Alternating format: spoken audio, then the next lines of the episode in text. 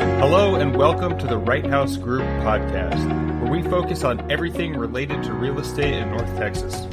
We aim to answer some of the most common questions that we're coming across in today's market. Today, we're going to be talking about interest rates and how they affect the market either way, if they're going down or if they're going up. It seems possibly the trend is the rates are slowly starting to normalize back up from our historic lows. Donald, what do you see over your almost 20 year career on what the different effects on buying and selling real estate uh, have or interest rates have on the market? You know, I mean, I mean it's kind of hard to say, but I will say, like, historically, in the 18 and a half years that I've been in the business, rates are as low as they, have ever been.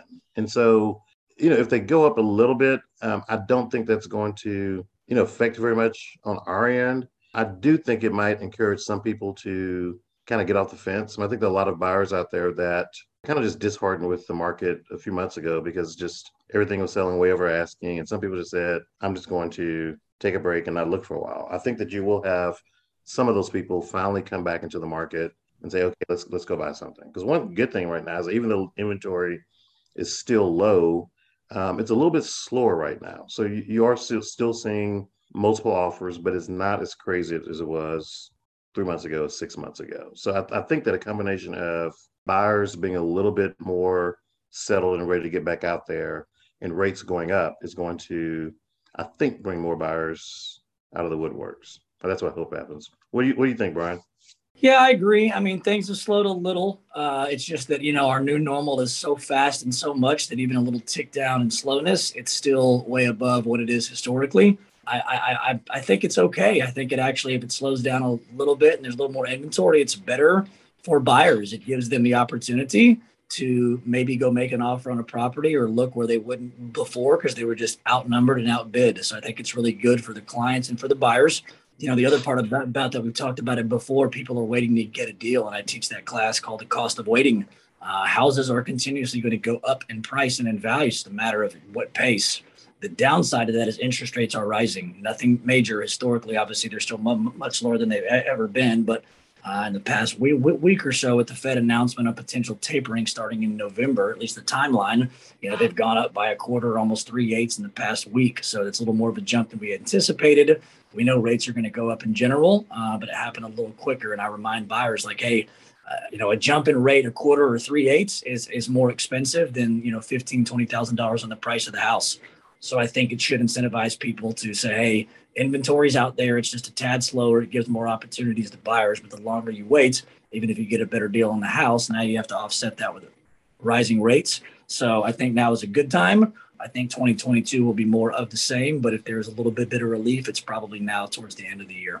Okay. I think we've talked about this before, Brian, but can you refresh our memory on how it works on locking in a rate? Let's say I identify a property today and it's going to be 45 days till close. Do I have an option to lock in the rate now to ho- and hopefully uh, mitigate any further increase? Yeah, it's a great question. So interest rates are really tied to a few things. And number one, they have to be property specific, which means if you're buying a house, you must be under contract. Okay. So not only are they tied to the specific property, they're tied to a specific time frame and they're locked in 15 day increments. So 15, 30, 45, 60. So the further out the lock, the worse the rate because of the hedge. The shorter the time frame, the better the interest rate. Very similar to a stock. You can buy a stock today, but in a week, if it's higher, you're happy. If it's lower, you're upset. So what you have to do is get with a mortgage advisor, and I do this with a lot of clients, and just have a lock strategy session what does the future look like? What are the projections? And what are the economic indicators that are out there on the calendar that will help you make a valuable decision? Job numbers, economic numbers, things of that nature that are triggers that move the market one way or the other.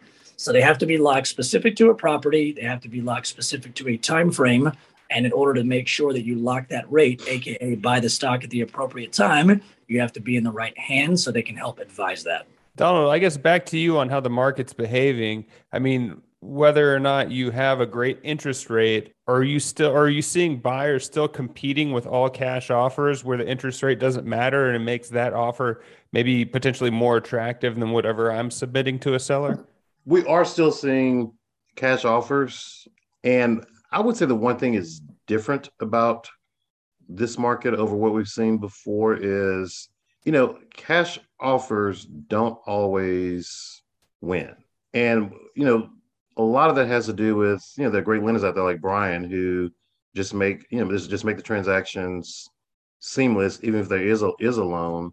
But sometimes the cash offers aren't as flexible as other people are on other terms. And so so I would say that I mean, does that answer your question? Yeah, I think so. Yeah.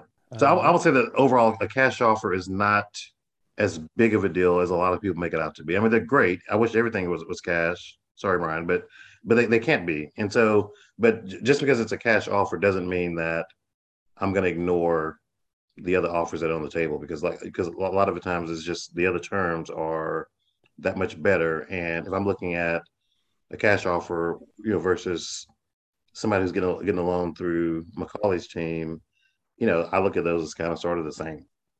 Today I've been chatting with Donald Wright of the Wright House Group of Compass Real Estate and Brian Macaulay. For all your mortgage needs or to connect with Brian, please visit dallasmortgagenews.com. You can connect with Donald at info at wrighthousegroup.com.